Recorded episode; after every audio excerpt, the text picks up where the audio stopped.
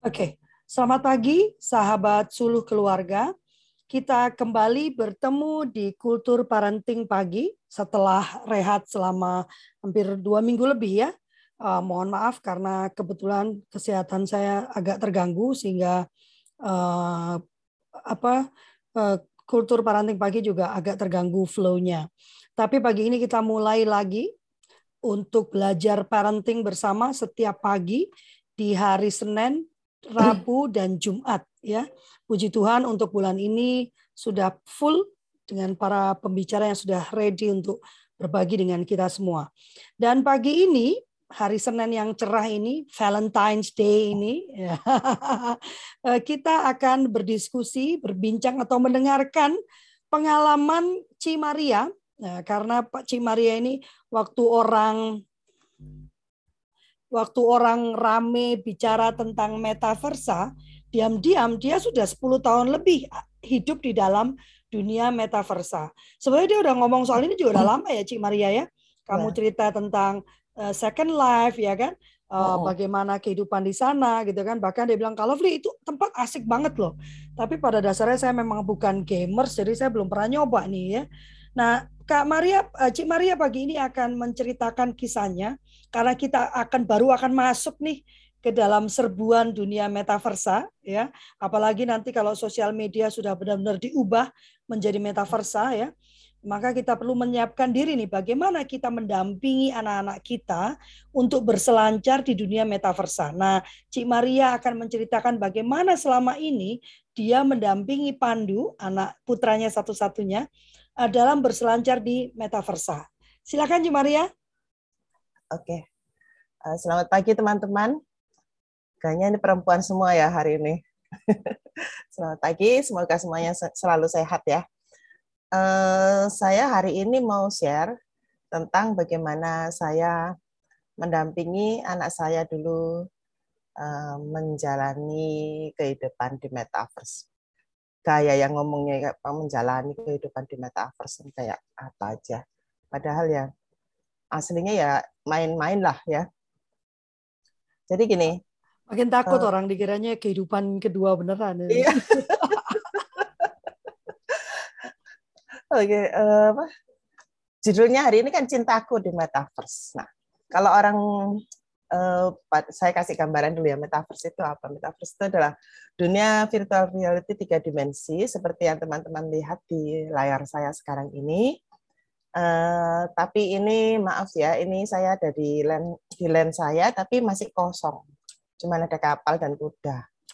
Nggak, nggak saya isi memang di sini.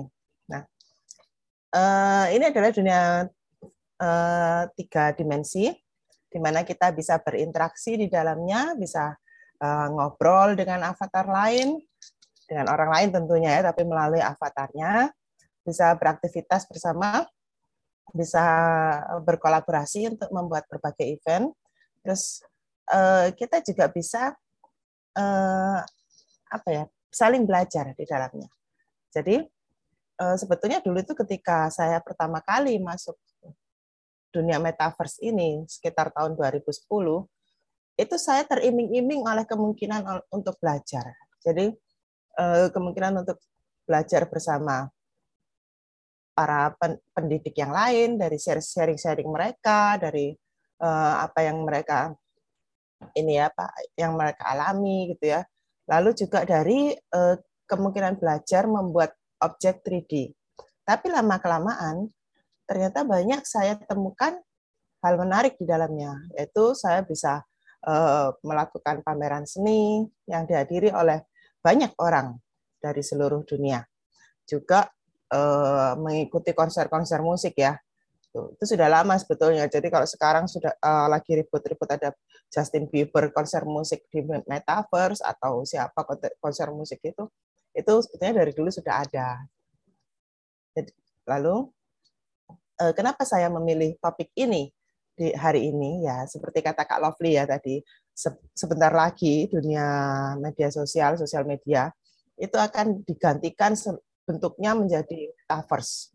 Nah, apakah kita siap menghadapinya, gitu kan? Nah, hari ini saya mau memberikan gambaran pada teman-teman bagaimana metaverse itu sebenarnya. ini kalau teman-teman lihat di sini ya, kelihatan ya share screen saya ya. Ada tiga ekor kucing dan satu ekor kuda. Siapa tiga ekor kucing ini? Kucing yang putih adalah avatarnya anak saya. Siapa yang mengendalikan ya saya saya sendiri kalau sekarang ya. Tapi kalau biasanya ya dia dia. Untuk keperluan presentasi hari ini saya sendiri yang mengendalikan. Yang putih ini adalah anak saya, yang kuning ada yang kucing oranye ini, kucing oyen ini adalah suami saya, avatar yang suami saya, dan yang pakai topi merah ini adalah avatar saya. Paling genit ya. Lalu kuda itu apa? Kuda itu adalah peliharaan. Jadi eh, kalau teman-teman mendengar eh, ada seorang profesor mengatakan bahwa dunia metaverse itu avatarnya harus dipelihara, harus diberi makan, harus istirahat. Kalau enggak, dia akan jadi avatar yang gila. Itu tidak benar ya. Itu tidak benar. Karena apa? Karena kita tidak memberi makan pada avatar kita di sana, tidak membuatnya istirahat juga. Dia mau suruh kerja 24 jam selama tujuh hari seminggu juga tidak masalah. Dia nggak akan ngamuk, dia nggak akan jadi avatar yang gila. Tapi kalau teman-teman lihat di belakang itu ada kuda warnanya orange, nah itu itu yang harus dikasih makan. Itu adalah Eh, namanya kalau di dunia metaverse itu adalah pet peliharaan. Nah, di dunia metaverse itu ada ada pet bentuknya itu kuda, kelinci, kucing, anjing, lalu apalagi ya pokoknya yang seperti itu ya yang eh, normal-normal yang binatang-binatang yang biasa digunakan sebagai peliharaan gitu ya. Nah, lalu kalau teman-teman lihat di sebelahnya ada bola, bola yang sewarna dengan kuda ini, itu adalah makanannya. Nah, Itulah sistemnya ya. Jadi ini adalah ini sebetulnya permainan skrip aja. Jadi kalau makanannya habis, saya harus beli gitu ya. Jadi ini permainan uh, dunia marketing aja lah ya. Jadi saya beli. Ini umum uh, biasanya kuda ini tidak saya lepas, cuman untuk keperluan hari ini presentasi hari ini saya lepas di luar. Saya sebetulnya males keluar duit untuk membeli makanannya kuda ini. Saya biasanya simpan kuda ini di inventory saya saja, gitu ya. Jadi saya cuma mau menunjukkan bahwa yang bentuknya bola itu itu adalah makanannya. Makanan untuk kuda ini. Nah, lalu apa sih ke, ke uh, apa asiknya kalau misalnya kita pelihara kuda ternyata kita harus membeli makanan gitu ya. Nah, apa asiknya sih? Kayak gitu kan keluar duit aja. Enggak, kita bisa jualan kuda ini gitu. Jadi kalau kuda ini bisa kita jual, jadi ada avatar lain yang mau membeli kuda ini gitu dengan harga yang tinggi itu ada itu. Jadi itulah dunia metaverse ya keunikannya. Tentu saja membelinya dengan duit beneran, bukan duit palsu, bukan duit bayangan, bukan duit apa duit beneran. Jadi eh, di sini di dalam metaverse itu ada namanya eh, mata uang ya, mata uangnya masing-masing.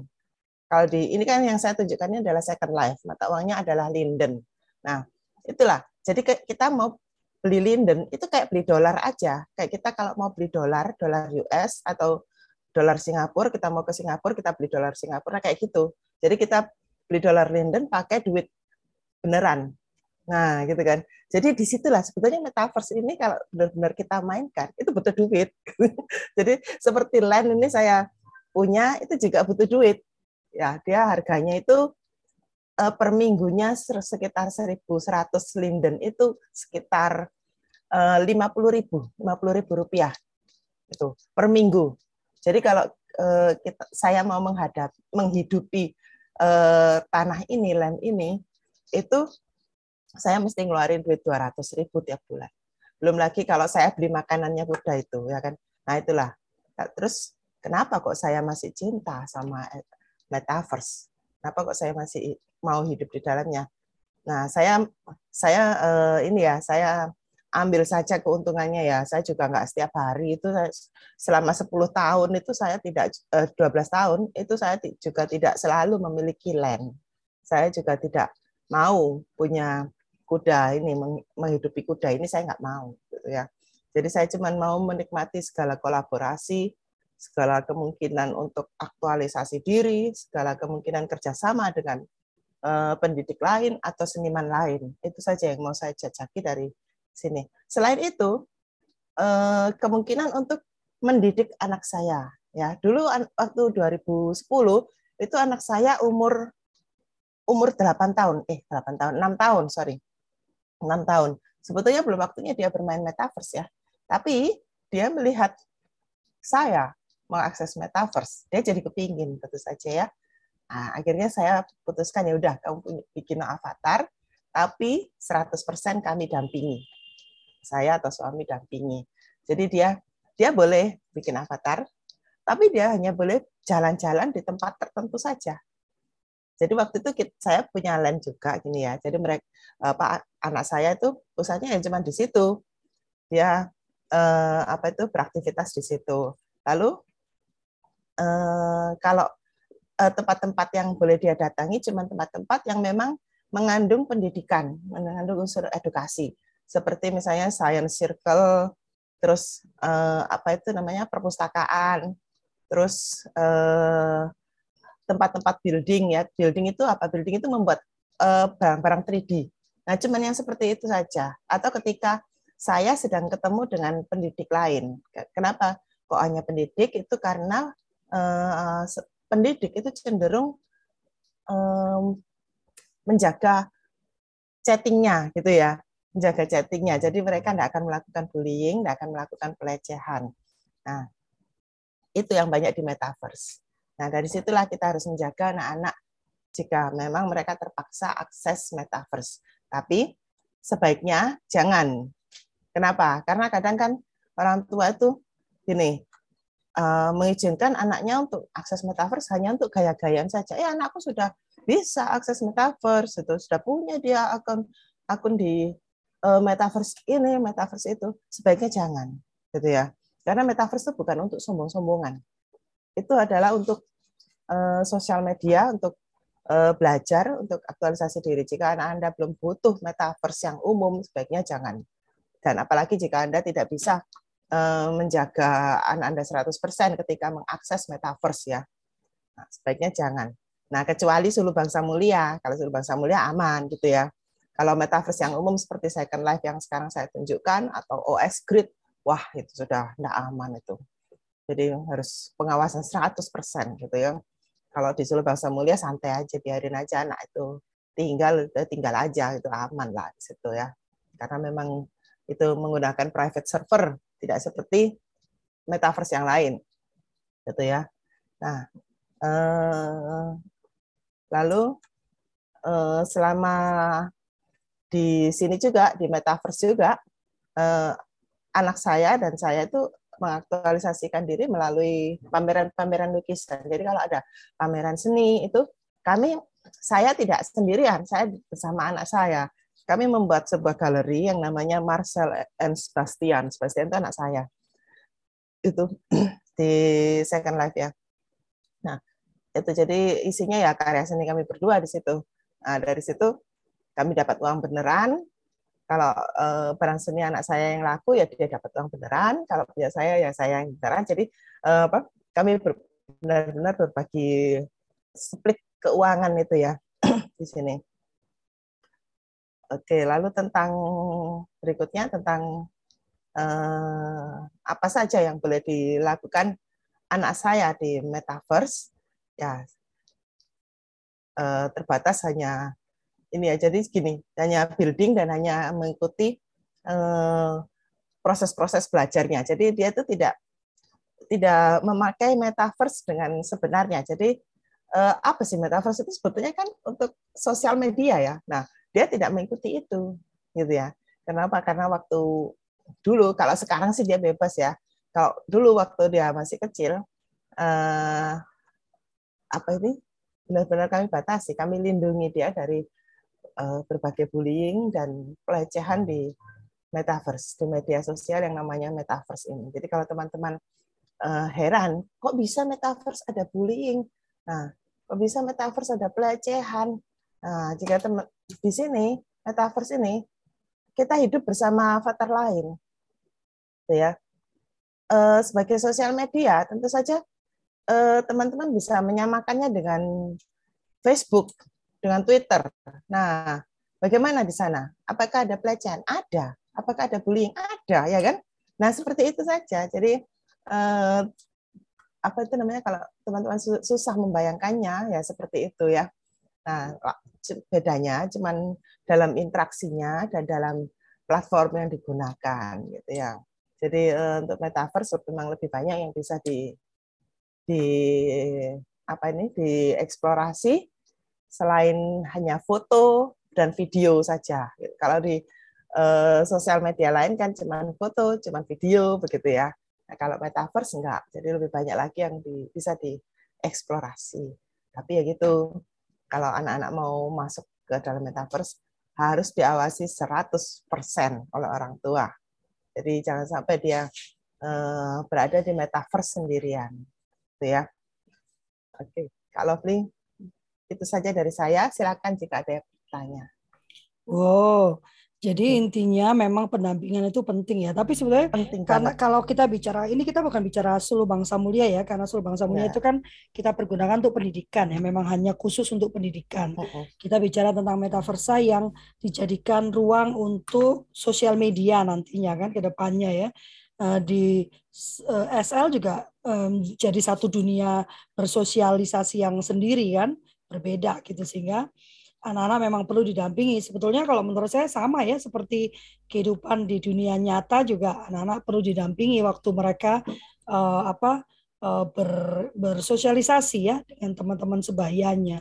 Apa ada, ada yang mau bertanya atau mau uh, apa menceritakan pengalaman terkait uh, pendampingan dengan sosial media, pendampingan terutama dalam kalau mau pengalaman metaversa karena belum ada ya. Jadi mungkin tapi mungkin sudah ada yang punya pengalaman metaversa saya kok langsung menghakimi pasti belum ada yang pernah merasakan. Kak ini boleh di down, di di take down? Share screen-nya ya. Mm -mm. Oke, okay, sebentar. Ah. Selamat bergabung Pak Kak Ahmad Sofyan, apa kabar? Baik Kak. Mm-hmm. Ya, jadi apakah ada yang mau bertanya terkait dengan bagaimana mendampingi anak-anak kita uh, berselancar di dalam metaversa? Uh, sesuatu yang nanti akan jadi kehidupan kita hari-hari saat saat kemudian sosial media itu benar-benar dipindahkan ke metaversa. Saya rasa bersiap itu lebih tepat daripada uh, apa uh, daripada terkejut ya mengantisipasi yeah. itu lebih baik daripada terkejut. Jadi yeah. kalau yang saya kalau yang aku dengar ya, jadi selalu kalau misalnya Pandu login, itu pasti hmm. kamu ikut login juga gitu. Iya, hmm. jadi dulu tuh ya seperti ini, sekarang suasananya seperti ini ya. Jadi saya di sini, dia di sebelah saya gitu. Jadi kami ini seumur hidup itu berdampingan komputernya. Hmm. Iya. Jadi situlah saya mengawasi dia 100% ya. Jadi itu juga ya teman-teman ya. Uh, sebaiknya bermain itu memang memang saya kurang ini ya. Uh, apa kurang sepakat dengan dengan handphone yang berlebihan ya karena ya. menurut saya handphone itu perlu tanggung jawab yang sangat besar ya. Tapi kalau game itu di dalam laptop atau komputer uh, maka lebih mudah pengawasannya dalam tanda dalam tanda kutip ya. ya Dan benar. dulu dulu sekali ya waktu saya memutuskan anak-anak untuk homeschooling kan Eh, dan saya memutuskan anak-anak itu memakai laptop, memakai komputer ya, karena karena uh, apa? Kami memutuskan bahwa sumber belajar utama kami adalah internet ya. Uh, saya cari saya cari referensi kan, saya cari referensi dan tertulis di situ sebaiknya dibuat satu kebiasaan gitu kan kesepakatan bersama bahwa penggunaan komputer dan dan laptop waktu itu sih masih komputer ya karena laptop masih luar biasa mahal, itu diletakkan di ruang keluarga, jadi tidak diletakkan di kamar. Sehingga ya. kalaupun kami memakainya bergantian, karena waktu itu ya saya cuma punya satu komputer gitu ya, uh, itu tetap tampak apa yang sedang dilakukan gitu ya, tidak sembunyi-sembunyi sampai kemudian eh, anak-anak uh, itu uh, cukup bertanggung jawab sehingga bisa membawa alat kerjanya ke kamar masing-masing. Hmm. Jadi mungkin itu bisa salah satu cara ya. Uh, walaupun itu saya lakukan uh, hampir 15 tahun yang lalu ya. Tapi saya rasa itu bukan sesuatu yang kuno gitu ya Kak Maria ya. Iya, uh, bukan. Ketika Maria sampai hari ini kan komputer dia berdampingan dengan anak berdampingan ya. terus kami, iya. Ya, sehingga apa yang terjadi uh, paling tidak dari ujung matanya sudah kelihatan gitu ya. Apa iya. yang sedang dilakukan nah. gitu. Ada yang mau bertanya kah? Ini hari pertama kultur parenting pagi jadinya sepi lagi ini. Kak Vivi mau tanya tuh. Silakan, Kak Vivi. Ya, uh, selamat pagi Kak Maria, Kak Lovely. Memang Selamat pagi. mungkin kalau dunia metaverse itu mungkin baru, tapi mungkin apa yang dimaksud itu juga uh, misalnya anak-anak tuh searching sesuatu di Google atau bagaimana itu kan dunia yang seperti medsos lah. Jadi ya, ini pernah diungkapkan sudah lama sebetulnya dengan Romo pembimbing kami waktu Romo Didik juga mengarahkan beberapa orang tua dipertemukan di gereja itu diberi masukan bahwa orang tua harus masuk ke dunia mereka sebetulnya. Jadi kita ber-IG, ber-FB, berapa itu bukan untuk apa-apa, untuk memantau. Ini yang pernah terjadi, yang baru aja terjadi mungkin bulan kemarin, bulan kemarin ya. Uh, memang uh, emailnya anak saya kan masuk ke HP saya. Jadi uh, saya konekkan. Jadi saya tahu betul dia searching apa gitu. Mungkin dia hmm. buka YouTube apa, saya pasti tahu. Terus kemudian dia mencari apa. Nah, itu suatu saat saya bongkar. Itu ada memang akun-akun yang memang ya dalam tanda kutip uh, mungkin penasaran buat dia sih sebetulnya. Jadi yang porno seperti pornografi seperti tapi nggak vulgar. Jadi hmm. berupa kartun. Reaksi pertama saya memang saya kaget tuh ini anak kayaknya biasa-biasa aja tapi kok melihat begini? Saya tanya pelan-pelan kamu masuk ke sini kenapa? Enggak aku penasaran. Katanya teman-temanku aku kuno kalau nggak bisa tahu begini. Nah kan begitu. Dia bilang setelah kamu tahu apa? Ya sudah tahu ya selesai. Saya bilang karena saya bekali bukan berarti boleh masuk ke situ. Saya bilang kalau ada sesuatu yang kamu tidak tahu mungkin ngomong. Dan ini memang terjadi. Kalau orang tua nggak masuk ikut ke dalam ke situ nggak tahu itu anak itu browsing apa karena kita kan memang kita pegang HP kita nggak bisa kontrol sebenarnya. HP memang parah banget. Jadi memang uh, meracuni banget dalam tanda kutip. Itu jadi saya share. Jadi untungnya saya memang setiap uh, akun emailnya dia saya konekkan dengan HP saya. Bahkan dalam pelajaran pun sekarang kan PJJ itu uh, emailnya dia juga masuk ke HP saya jadi saya tahu betul dia sudah mengumpulkan tugas atau belum gurunya memberi teguran apa itu juga memang dalam pantauan. Betul Kak Maria harus 100% pendampingan terutama pada masa seperti ini dia menca masih mencari-cari sebetulnya. Itu aja yang mau saya sharingkan. Ya betul Kak Lofi eh Kak Lofi Kak Vivi sorry. Betul betul banget kita harus uh, apa benar-benar uh, in charge ya di dunianya anak-anak ini terutama dunia digital ini. Tapi Kak Vivi menurut pengalaman saya, eh, nanti anak-anak ini juga akan pandai. Dia lebih pandai. Dia akan membuat email-email sendiri yang mereka gunakan tanpa pengetahuan kita. Jadi tetap saja kita tetap harus ini ya menjaga uh, komunikasi, menjaga hmm, komunikasi. Betul. Lalu apa itu uh, mengakrabkan diri dengan mereka supaya mereka itu nggak ragu-ragu jika mau terbuka dengan kita. Nah, itu. Jadi kita jadi kita menjadi sahabat buat anak gitu istilahnya ya. Lihat marah. Kamu kok lihat begini sih ini begini. Kalau saya enggak, ya. saya santai aja loh. Kenapa kamu lihat begini? Apa maksudnya? Saya tanya aja nyantai. Enggak, aku cuma pengen tahu aja sih apa sih maksudnya itu gini-gini. Aku yang malas. Ya sudah. Saya bilang, saya enggak marah. Nah, kalau marah dia pasti takut ngomong. Iya, benar. Uh, iya, benar itu ini sudah bisa dia tahu saya tahu. Tapi saya selalu kadang-kadang sometimes saya bilang kalau saya bilang saya pinjam HP dong HP-nya dia saya pinjam. Saya lihat boleh enggak historinya kamu tak lihat? Lihat kan enggak apa-apa. Kalau itu saya aman masih agak ya iya. Akses HP-nya dia. Password itu juga saya nggak mau kalau HP-nya di password. Jadi saya oh. bilang kalau kamu di rumah aku nggak mau HP-mu kamu password. Jadi mama harus bisa foto buka itu HP ya ya tak apa tak pernah dia begitu. Ya ternyata memang itu tadi. Dia curi-curi lihat hal-hal yang tidak benar itu tadi kan. Iya. Uh -uh. iya apalagi sekarang kita menghadapi metaverse ya hmm. Facebook akan berubah menjadi metaverse ya hmm. ya kan hmm. nah itu Terus uh, apa dunia yang anak-anak saya ngeri sangat... itu dia makin mungkin ketemu sama orang. Sekarang aja udah banyak kan anak-anak yang mengalami pelecehan, ya. mengalami segala macam uh -uh. karena bertemu di Facebook ya. Ya. Nah, ini kalau sudah berubah menjadi metaverse ini kalau kita nggak segera mempersiapkan anak-anak kita ya. Nah, nah, nah ini betul. banget. Ini ada pertanyaan Kak Cimaria ya dari Kak Canita hmm. ya. Oh ya. Maaf keluar masuk signalnya kurang baik. Apa kendala dalam pendampingan belajar anak yang suka main games? dan skill dasar apa yang perlu dipersiapkan dalam pendampingan. Apalagi orang tua yang tidak memiliki skill dan kesukaan main sosmed ataupun games. Anakku yang kecil main game sambil chat dengan kenalannya di sana. Wah, anakku yang kecil, oh iya, hidupnya hanya di nongkrongnya di dunia maya. Silakan. Iya. Oke, gini ya. Uh, kita memang mungkin tidak suka dengan sosmed atau games ya. Kita tidak mungkin tidak suka ya. Tapi kalau anak kita suka, kita harus terjun ke situ, gitu ya.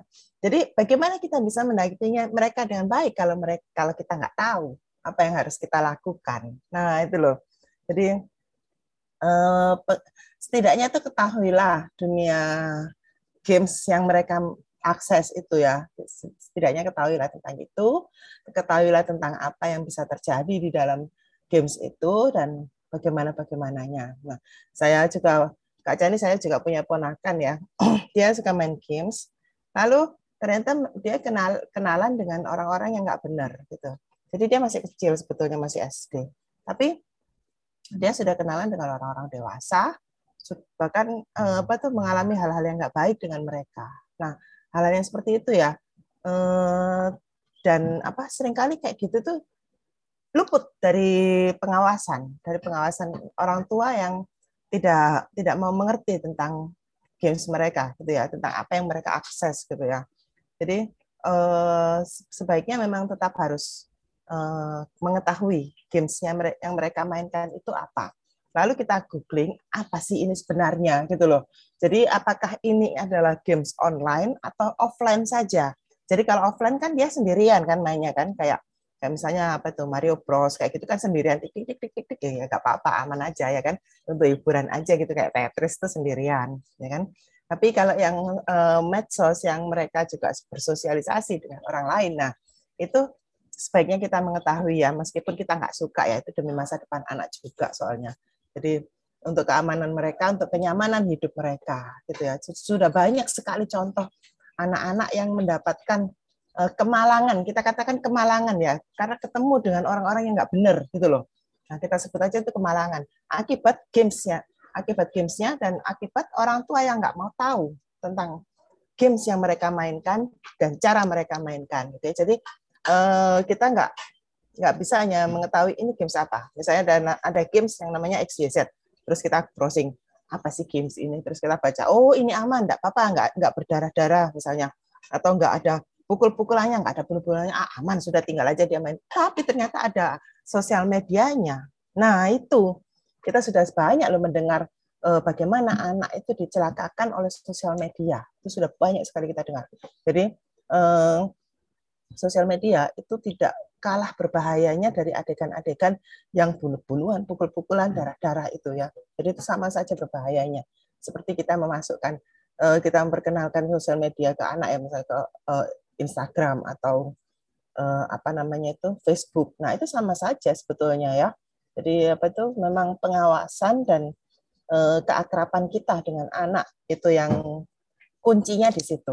Jadi eh, jangan cuma pengawasan karena pengawasan bisa jadi sangat galak gitu ya misalnya ya. Nah, juga keakraban seperti yang Kak Vivi tadi bilang misalnya ya ditanya dengan baik-baik nah itulah seperti itu. Ini dilanjutkan artinya butuh kerendahan hati orang tua untuk belajar lagi ya Kak? Ya selalu itu. Jadi bukan hanya kerendahan hati ya tapi kesanggupan juga. Kesanggupan meluangkan banyak waktu untuk belajar lagi untuk mendampingi lagi. Itulah tugas orang tua sebenarnya Gitu ya, ya kalau jangan terus-terusan mengeluh. Tapi kan saya kerja kak. Tapi kan saya ya. karena hidup anak nggak bisa berhenti karena anda bekerja ya. Ya. Ada lagi yang mau bertanya kak, Kak Lestari, ya? Kak Anissa, Kak Untari, Kak Ani, uh, Pak Ahmad Sofyan. Pak Ahmad Sofyan ini kan uh, langsung berhadapan dengan para remaja ya. Wah. Kak Ima, hai. Pak Sofyan, ada yang mau ditanyakan Kak Sofyan? Uh, enggak, cuman sharing aja nih Kak, tadi yang udah disampaikan oleh Kak Vivi, terus ke teman-teman sekalian mengenai apa uh, uh, apa ya tentang media sosial untuk yang metaverse ini uh, yang paling rentan adalah pelecehan seksual. Pelecehan seksual bukan fisik ya, tapi pelecehan seksual secara nyentuh avatar lain gitu kan. Apalagi sekarang mulai dikembangkan itu menggunakan kesaraf. Jadi seakan-akan kita bisa menyentuh itu ngerasain uh, apa ya uh, permukaan yang kasar, permukaan yang uh, halus gitu kan. Jadi dari jauh kita bisa merasakan gitu kan. Itu uh, apa dampak negatifnya. Kalau yang tadi Kak Vivi sampaikan mengenai apa uh, terkoneksi gitu kan dari media sosial, game segala macam. Uh, kenapa kita dari kemarin-kemarin kita uh, sharing juga di sini. Uh, kenapa sih kita harus uh, melawan uh, fisik dengan alat gitu? Nggak akan bisa. Misalkan kita tadi yang Kak Vivi udah uh, sampaikan itu sih bagus gitu kan uh, apa menjadi uh, sahabat keluarga gitu kan sahabat anak dan sebagainya. Itu sangat bagus. Cuman ada berbagai hal yang tadi disampaikan oleh Kak Maria bahwa dia mempunyai second account gitu kan ya. Seperti pakai nama palsu lah dan sebagainya kan cuman uh, tadi uh, ada sih uh, aplikasi untuk mengontrol semuanya teman-teman uh, semua. Kita namanya ada aplikasi namanya TenSafe.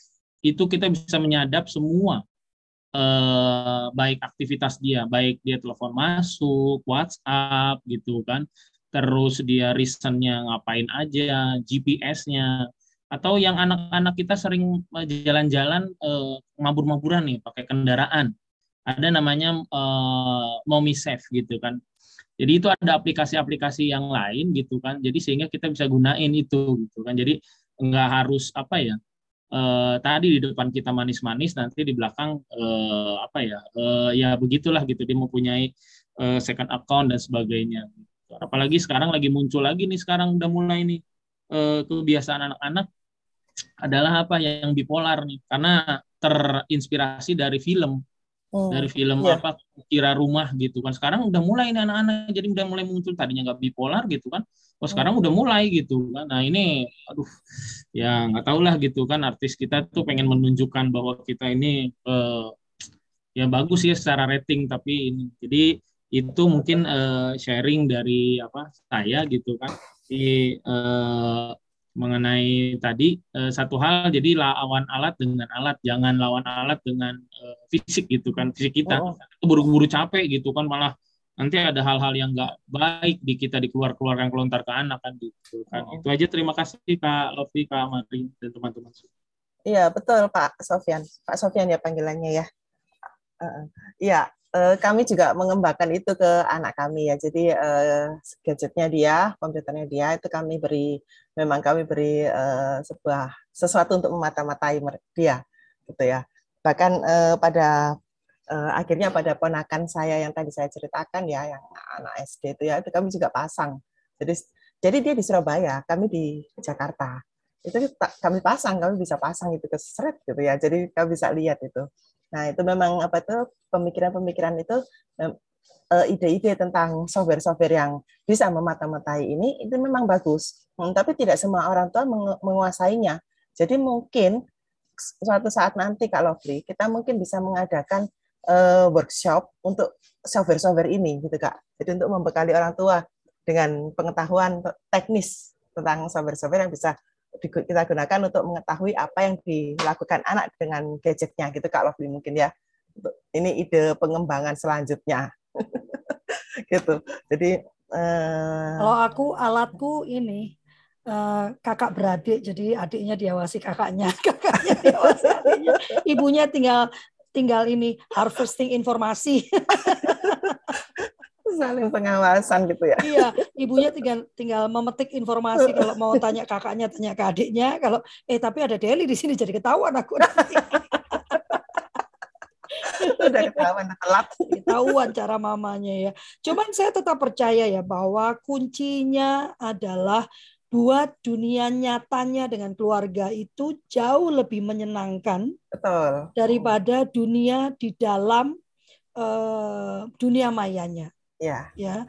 Jadi bagaimanapun itu semua orang tidak cuma anak kita, ya kan? Semua orang itu perlu uh, perhatian. Kita oh. itu secara natural mencari perhatian, ya secara natural. Dan kalau kita perhatikan kan kita ini orang-orang yang maunya ngomong aja tapi tidak mau mendengar. Oh. Makanya menurut saya itu penyebab kenapa sosial media itu sangat laku di Indonesia. Oh, Karena bisa ngomong aja gitu kan, nggak peduli gitu ya. Eh, siapa yang mau mendengar. Tapi akhirnya banyak peristiwa, banyak masalah yang kita temukan di sosial media karena keinginan kita untuk didengarkan. Nah, kita perbaiki itu masalah-masalah seperti itu. Kita perbaiki uh, bukan hanya bicara tentang te teknologi ya, karena aku sendiri kamarnya dua anak ini seneng main game aku gak oh. suka sama sekali main game yeah. aku karena mungkin karena karena balik lagi ya karena adik-adik. Ah jadi saya memang tidak suka duduk diam dalam waktu yang lama gitu. Mereka bisa tahan ya walaupun dua anak ini yang satu di spektrum autis tapi dia bisa tahan banget di depan hmm. uh, handphonenya atau di depan laptopnya ya. Sementara saya nggak tahan saya nggak tahan apa pun permainannya. Kamu kasih yang paling ngetren paling lucu ya paling tahan dua hari lah. Habis itu sudah selesai saya saya udah berpindah lagi ke lain hati ya. Cuman yang saya perhatikan uh, memang uh, bahwa kalau kita ngumpul itu itu sesuatu yang mereka nantikan gitu. Bukan waduh dipanggil mama ini berarti ada pesan-pesan uh, apa pesan-pesan tertentu yang mau disampaikan capek banget gitu ya. Tapi oh ini berarti kita bisa cerita nih. Oh kita bisa ngobrol nih. Oh kita bisa bercanda nih. Jadi uh, perubahan itu saya rasa yang lebih penting ya Ci Maria ya. Ya betul. Karena kalau tadi seperti kata Cik Maria, anak-anak itu pinter banget. Kalau oh. kita mau ambil teknologi apa? Kunci. Mereka temukan lagi cara uh, iya, sudah. Gitu kan? Uh. Oh uh. ini di blok, mereka bisa unblocking. Mau ini, jadi ah, kita iya. kalau mau pinter-pinteran sama misalnya kita anggap kita. maling gitu ya, oh, ya lewat ya anak-anak ini. Lewat, iya. Gitu. Tapi mereka lebih canggih daripada iya. Kita. Dan jaringan mereka luar biasa gitu kan. Dia mungkin nggak oh. bisa, temennya bisa gitu kan. Oh. Ya kan? Uh, tapi kalau kita memperbaiki diri kita, memperbaiki cara kita berkomunikasi dengan anak-anak, memperbaiki cara kita berhubungan dengan anak-anak, maka perlahan mereka akan bisa ditarik keluar dari dunia mayanya. Terutama uh, saat ini nih, yang anak-anak tuh kembali lagi harus ada di dalam uh, rumah ya, Cik Maria ya. Uh-uh, ini betul. lebih lebih lebih perjuangan kita lebih berat lagi gitu kan. Yeah. Uh, tapi bukan sesuatu yang tidak mungkin selama kita mau berubah. Betul. Ya. Ya, saya sih uh, Kak Sofian ini buat saya penyeimbang ya, karena dia itu kan ada bertemu dengan anak-anak langsung gitu ya, uh-uh. uh, dan itu menunjukkan betapa kita orang tua itu sudah sangat abai gitu loh sudah sangat abai gitu kan sehingga anak-anak ini uh, begitu uh, saya nggak mau pakai kata liar ya apa kata yang positif ya begitu kreatif gitu kak Maria ya, ya iya. kan? mencari uh, penyaluran atas keingintahuannya atas frustasinya ya atas apa atas uh, apa curiosity-nya gitu kan oh. karena semua itu ya misalnya karena bipolar itu kan bukan sesuatu yang yang kamu ciptakan itu sesuatu yang sudah ada. Jadi bipolar itu kan kondisi kejiwaan, ya kan? Oh, oh. Sehingga dia tidak bisa diciptakan sebetulnya, gitu kan? E, tapi dia meniru-niru, tapi sebetulnya bipolarnya mah tidak bisa diciptakan, gitu kan? Nah, seandainya e, saya sih ber beranggapan kalau dia menemukan begitu, dia kalau dekat dengan orang tuanya dia nanya, kenapa sih si artis ini kok sikapnya begitu ya? Ya, ya. Nah, di situ uh. biasa saya menerapkan cacet, ayo kita cari kenapa ya? Ada apa dengan dia? Oh, itu ya. Oh, mengapa? Lucu ya. Apa yang anehnya? Ya, ya lucu sih, tapi kok begitu ya? Kok begini ya gitu. Jadi diskusi itu yang penting nah, kalau menurut saya. Iya, Kak Lofi, saya mau hmm. nambahkan hmm. juga nih hmm. tentang bipolar ya. Memang anak-anak itu begitu sekarang itu. Jadi hmm. mereka kalau di hadapan kita tuh manis banget. Terus Uh, tapi bukan anak saya ya. Kalau anak saya siapa apa, adanya. ini anak-anak lain. Mereka manis banget. Terus kalau diajak ngomong tuh iya iya, asal iya iya iya. Kalau dikasih nasihat asal iya iya iya gitu loh. Tapi padahal di balik itu mereka hanya ya hanya gitulah. Jadi uh, apa? Di balik itu mereka ah sudahlah nggak usah dianggap ini orang gitulah istilahnya itu kayak gitu. bipolar ya bipolar itu beda lagi lain lagi ya beda tapi bipolar itu uh, uh, memang sih tapi yang itu kondisi yang anak sekarang kayak gitu yang mungkin yang dimaksud tadi itu ya. Jadi nah, depan belakang beda ya. Iya. Banyak gitu yang kayak gitu anak-anak itu. Iya. Jadi uh, saya cenderung ini apa kalau ada anak yang dinasihati atau dikasih tahu atau diomongin dia cenderung iya iya iya ya cenderung langsung menurut langsung ya kak ya langsung menurut ya, malah curiga malah, ya kalau mereka bertanya bertanya bertanya dulu kenapa kok gitu nah itu bagus lah itu iya nah, itu bagus kenapa Kita anak mau ya. bertanya ya. kenapa kok gitu Nah, nah apa yo? Karena nggak takut, dia nggak ya. takut kalau dia bertanya nggak kenapa takut. kalau begitu akan ada jawaban, bukan ya. bentakan. Ya. Nah, an uh, kritis analitis itu syaratnya satu, harus merdeka. Ya kan? Harus berani bertanya. Berani syaratnya satu. Tidak ada ancaman. Mana ada. Orang berani karena diancam ya nggak jadi berani dia kan jadi penakut dia. Ada yang mau bertanya kak? Ini kok jadi kami berdua ngobrol nanti jadi podcast ini bukan jadi zoom meeting. Kak Sofian terima kasih. Ayo sering hadir. Saya iya rasa, kak Sofian benar karena kalau kak Sofian yang bicara ini fakta insight-nya itu bagus itu. Iya, ini fakta. Sehingga orang tua itu terbangun karena sering kali gitu loh, Kak Maria ya. Kita tuh ya. menganggap anak-anak itu baik-baik aja gitu nah, kan. Nah, iya. 15 Padahal. tahun yang Raka itu SMP berarti uh, setara SMP itu 10 tahun yang lalu kali ya. 10 12 tahun yang lalu, 12 tahun yang lalu ya. Raka tuh dia bilang, siapa bilang sih mah anak-anak sekolah tuh baik-baik aja. Jadi dia melakukan penelitian iya. di satu sekolah SMA terkenal ya. Uh, dia datang ke sana, dia homeschool kan, dia datang ke sana, dia ngobrol sama anak-anak itu dia mau tahu bagaimana uh, apa bagaimana um, apa uh, sosialisasi di, di antara hmm. mereka. Karena dia bosan selalu dibilang kamu anak homeschooling ya nggak bisa sosialisasi gitu. Dia bilang mama tahu nggak sih apa yang mereka lakukan? Mereka tuh literally bawa minuman keras ke kelas. Mereka tuh literally uh, kondom di mana-mana. Dan mereka tuh literally nggak ngerti tentang kesehatan seksual tentang jadi nah, mereka ya. tuh masih yang ngomong harus minum uh, mohon maaf ya harus minum sprite gitu ya. Uh, mama ini parah sekali gitu.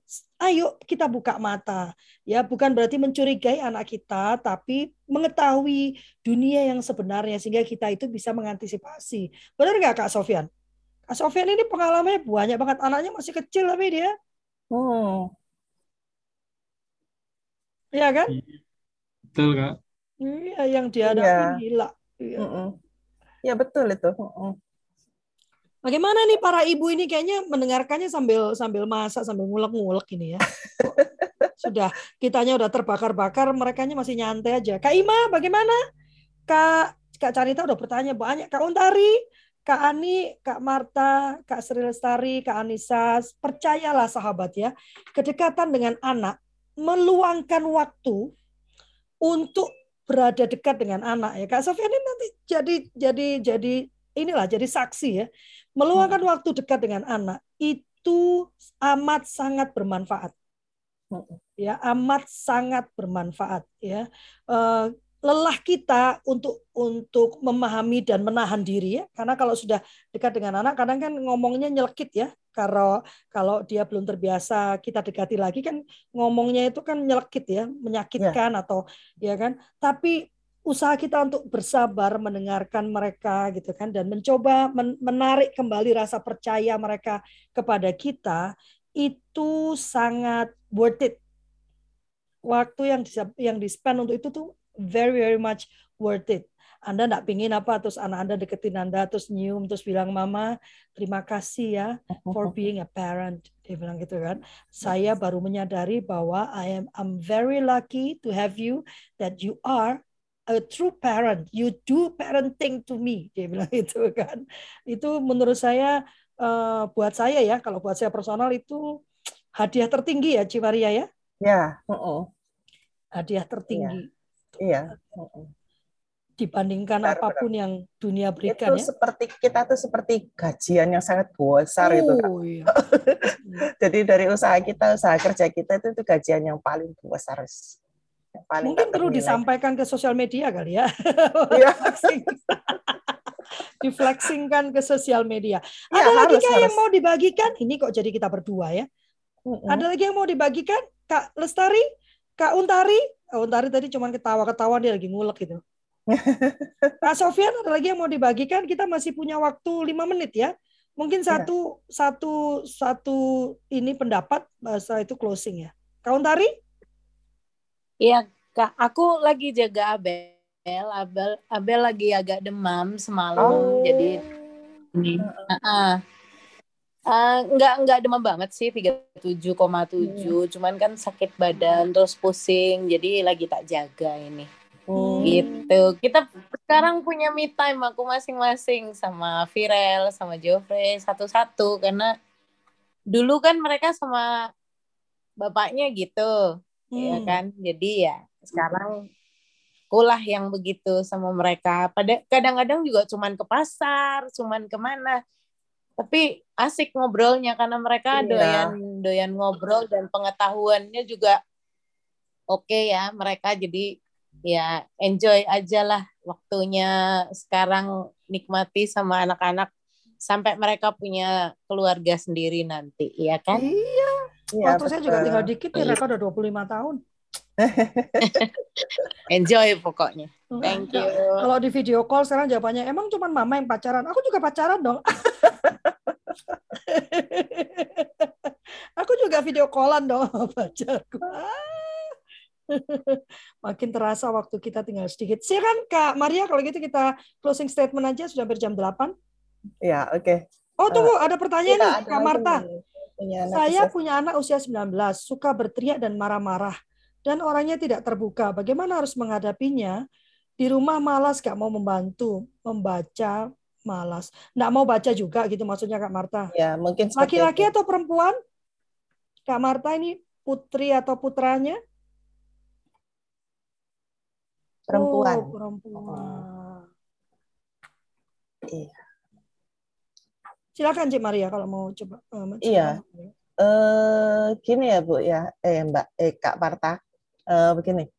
Eh, kalau kita menghadapi anak yang seperti ini ya, eh, sekarang anak saya eh, baru umur 18 tahun. Ah, seusia, seusia ya Kak ya. Eh, eh, 19 kalau ini anaknya. Iya, seusia lah ya, selisih satu tahun kan.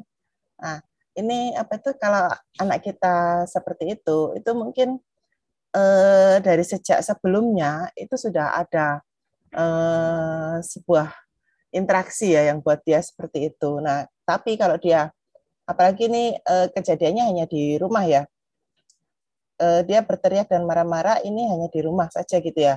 Eh, kalau sama eh, orang lain di luar rumah nggak begitu gitu ya anak anaknya ya. Nah itu mungkin memang ada eh, sesuatu sebelumnya ya sebelum usia 19 ini ya di keluarganya. Jadi dia eh, apa mengalami hal ini. Nah kalau saya saran saya ya sekarang ini eh, sabar bu, banyak sabar. Jadi kalau dia sedang berteriak dan marah-marah, ibu Bu Marta sebaiknya menahan diri menahan diri, lebih banyak sabar gitu ya, karena memang kalau saya bilang ya seperti ini ini adalah hutang kita, Ya. gitu ya. Nah, kita kita dulu berhutang sama dia, jadi eh, kita berhutang kesabaran, gitu ya. Jadi sekarang ini waktunya kita membayar hutang. Kita harus eh, menghadapi dia dengan kesabaran, kelembutan, apalagi dia perempuan. Anak perempuan biasanya lebih memainkan emosinya, sisi emosinya daripada anak laki-laki ya memang beda ya perempuan dan laki-laki. Nah, lalu eh, harus lebih banyak sabar, lebih banyak mendengarkan dia, bukan jadi ketika dia marah jangan kita counter dengan amarah, tapi juga tapi kita harus menerima gitu. Kita menerima dengan lebih sabar juga. Jadi kalau ini kalau kalau misalnya anak saat ini dia berteriak dan marah-marah lalu kita counter juga dengan marah-marah itu sudah bukan masanya, Bu. Ini umur umur 19 ini ya. Kalau misalnya eh, waktu kecil dia marah-marah misalnya ya, lalu kita tegur, kamu jangan marah-marah begini. Lalu kita kasih pengertian misalnya ya, eh, marah-marah itu nggak baik, marah-marah itu akibatnya akan begini, begitu gitu ya. Itu masih masih ada waktunya ya kayak gitu ya. Tapi kalau sudah umur 19 ini sudah susah, Bu. Nah, ini sudah waktunya kita membayar hutang, istilahnya gitu. Jadi kita harus bersabar, kita harus eh, mendengarkan dia, lebih mendengarkan dia, bukan bukan dia yang kita tuntut untuk mendengarkan kita gitu. Apalagi dia anak remaja ya bu ya. Remaja ini istilahnya itu lebih sensi daripada anak kecil sebetulnya. Jadi kalau ada orang bilang ih enak ya anakmu sekarang sudah besar besar ih salah itu. Anak remaja itu lebih sensi daripada anak kecil. Hai Kalau- Kak Vivi, Kak Vivi. Hmm, kalau- uh, bajunya bagus banget tuh Kak Vivi tubingnya. kalau anak kecil itu kita ajak begitu begitu mau ya. Kalau sudah remaja itu mereka punya pilihan sendiri itu. Jadi eh, saran saya itu aja ya bu ya. Jadi anggap aja kita sedang membayar hutang kita sabar aja kita sudah kita dengarkan dia kita kita sampaikan juga unek-unek kita misalnya ya kalau dia berteriak misalnya ya kita sampaikan unek-unek kita. Eh, misalnya mama nggak suka kamu kamu apa itu eh, teriak-teriak gitu ayo kita ngobrol. Tapi dengan nada yang datar saja bu yang penuh sab- yang sabar. Jangan mama nggak suka kamu gitu. Gitu misalnya kayak gitu ya bu ya. Karena Mesti ini dicek juga, biasanya pakai Iya. teriak-teriak juga nggak ibunya? Karena ini anaknya sudah 19 tahun ini udah besar. Bahkan anak kecil pun nggak boleh ada diperlakukan seperti itu sebetulnya. Gitu ya. Nah, mungkin Kak Lovely punya pendapat lain untuk ini banyak pendapatnya. Sebenarnya pertanyaan pertama itu apakah perilaku yang biasa dia lakukan ataukah ada perubahan perilaku, ya kan? Karena nggak bisa langsung dihakimi. Oh dia, apakah memang dia senang berteriak dari dulu ataukah makin ke sini nih makin nggak sabaran, ya kan? Suka teriak-teriak, suka marah-marah gitu kan? Eh, apalagi orangnya tidak terbuka gitu kan?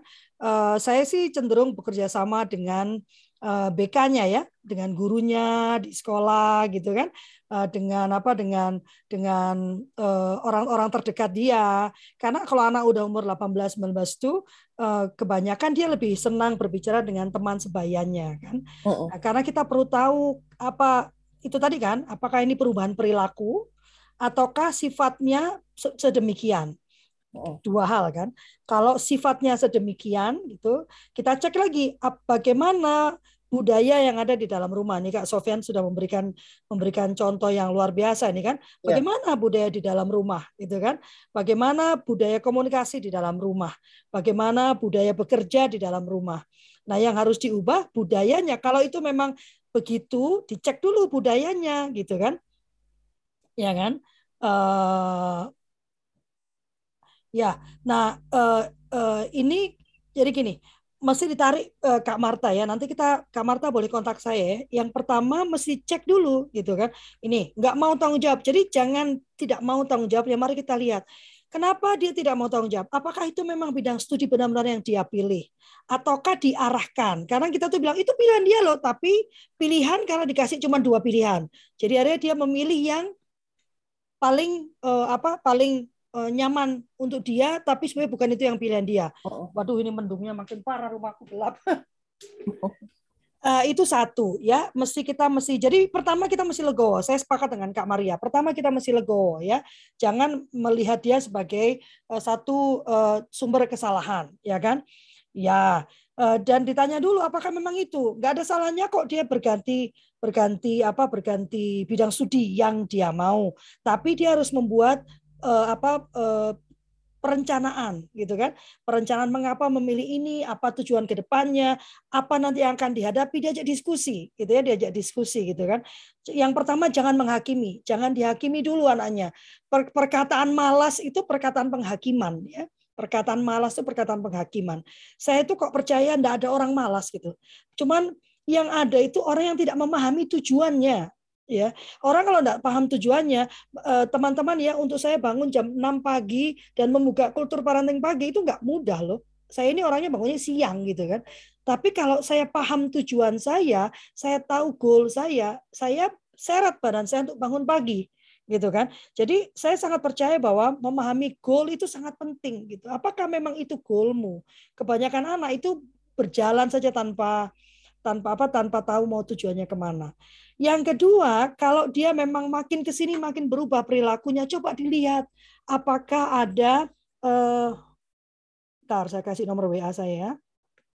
Apakah ada perubahan dalam lingkungannya? 19 tahun itu sudah mulai jatuh cinta, sudah mulai naksir-naksir ya nggak Kak Sofian ya? 18, 17, 18 itu faktor jatuh cinta itu sudah masuk terutama pada anak perempuan. Pada anak saya laki-laki, eh, dia patah hati pertama itu anak saya yang besar itu umur 19 ya 1920 ya.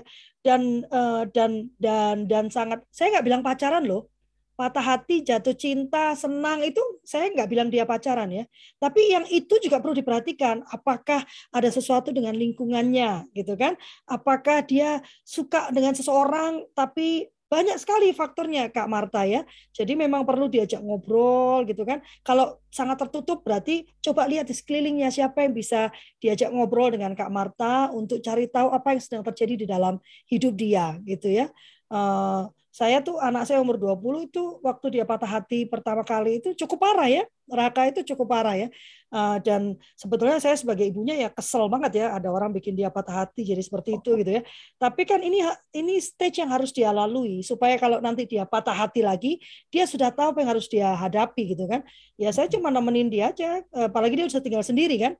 Eh, saya lebih sering ngajak dia makan siang gitu, tapi tidak menanyakan bagaimana kondisi dia, tidak bertanya apa yang ter terjadi gitu ya, cuma ngajak makan siang aja, hanya hadir. Kadang-kadang anak itu cuma butuh kita hadir, nggak banyak bertanya, nggak banyak ngomong, ya tapi hadir menemani meluk-meluk itu doang yang dibutuhkan sama dengan kita. Kak Marta silakan kontak saya ya nanti kita ngobrol-ngobrol ya. Ini Kak Sofian sudah punya banyak insight. Ini kan karena Kak Sofian melihat bagaimana kebutuhan anak-anak itu sebetulnya gitu ya. Karena kebanyakan uh, tidak melihat uh, apa tidak melihat tidak melihat contoh dari orang tuanya ya Kak Sofian ya. Disuruh baca, orang tuanya nggak pernah baca. Disuruh bersihkan rumah, yang bersihkan rumah pembantu, ya kan. Orang tuanya tidak pernah cawe-cawe atau bahkan tidak pernah memperlihatkan. Dan sepengalaman saya nih Kak Sofian ya, anak saya yang besar itu, eh, memang di rumah saya semua punya tugas ya, karena kami cuma bertiga ya. Dan saya sengaja tidak punya pembantu. Dan saya sengaja tidak membersihkan kalau tidak dibersihkan. Jadi saya tinggalkan begitu saja ya. Uh, supaya mereka tahu tidak akan ada yang mengambil tugas mereka. Gitu ya. Ya kan?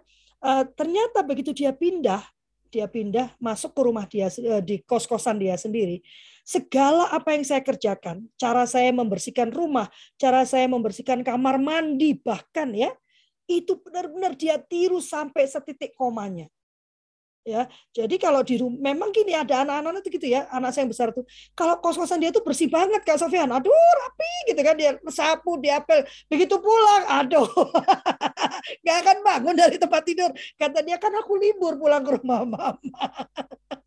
Jadi nggak mesti dia malas gitu ya. Ayo kita ubah cara kita ber, ber, ber apa berkomunikasi dengan anak. Cimaria ayo penutupnya. Oke okay.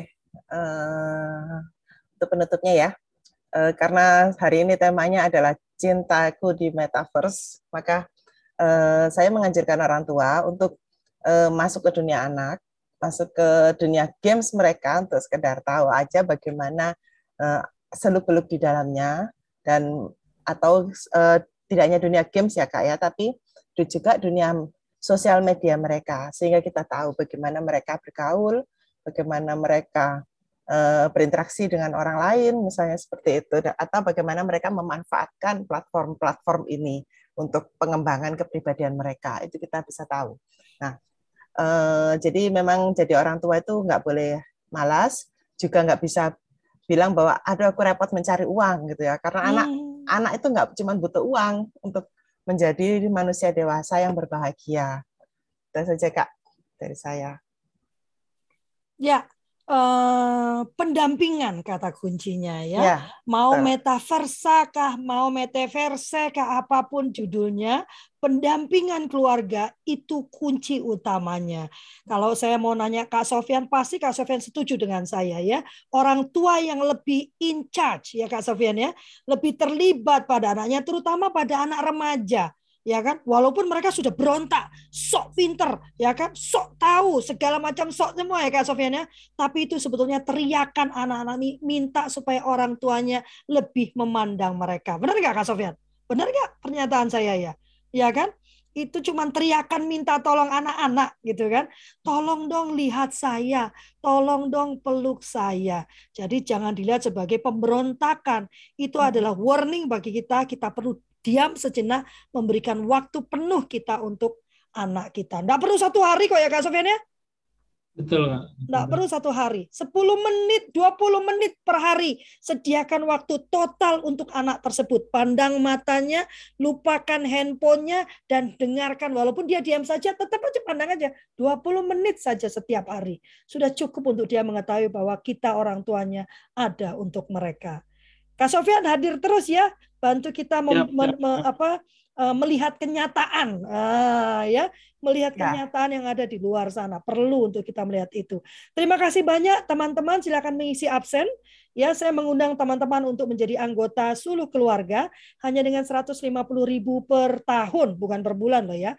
Per tahun saya juga membuka kesempatan bekerja sama Kak Sofian untuk lembaga pendidikan agar parentingnya kami yang urus ya dengan dengan tema yang boleh diusulkan ya hanya dengan 100 ribu rupiah kalau lembaga ya. Nanti ada share dengan lembaga dan saat per tahun kami akan berikan uh, parenting dan juga uh, apa tuh namanya sertifikat ya bagi mereka yang mengikuti delapan kali uh, selama satu bulan ya. Eh, kita tetap fokus dan juga mengundang teman-teman ikut suluh muda pelatihan suluh muda. Dengan 175.000 rupiah Anda mendapatkan tujuh modul ya. Atau setelah itu boleh ikut suluh madya dengan 800 ribu rupiah ada 16 modul ya. Yuk bergabung. Dan bagi perempuan eh, bagi anda semua nanti sore kita punya suluh bangsa mulia ya jam 7 malam kok sore? Jam 7 malam. Lalu jam 8.30 para perempuan yuk kita merayakan Valentine bersama perempuan ya Kak Sofian maaf Mari kita saling eh, menyatakan kasih kita pada sesama perempuan. Terima kasih banyak atas nama kami berempat, hanya saya sendirian hari ini. Kami mengucapkan terima kasih, tapi juga memohon maaf apabila ada pernyataan per, eh, per, uh, sikap atau gestur yang kurang berkenan. Kami tidak ingin menghina, tidak ingin merendahkan, tidak ingin menghakimi, tidak ingin menggurui kami hanya ingin menyampaikan apa yang menjadi keyakinan kami dan yang kami kerjakan dalam kehidupan kami sehari-hari. Terima kasih. Wassalamualaikum warahmatullahi wabarakatuh. Tuhan memberkati. Kita foto dulu, lupa foto, foto.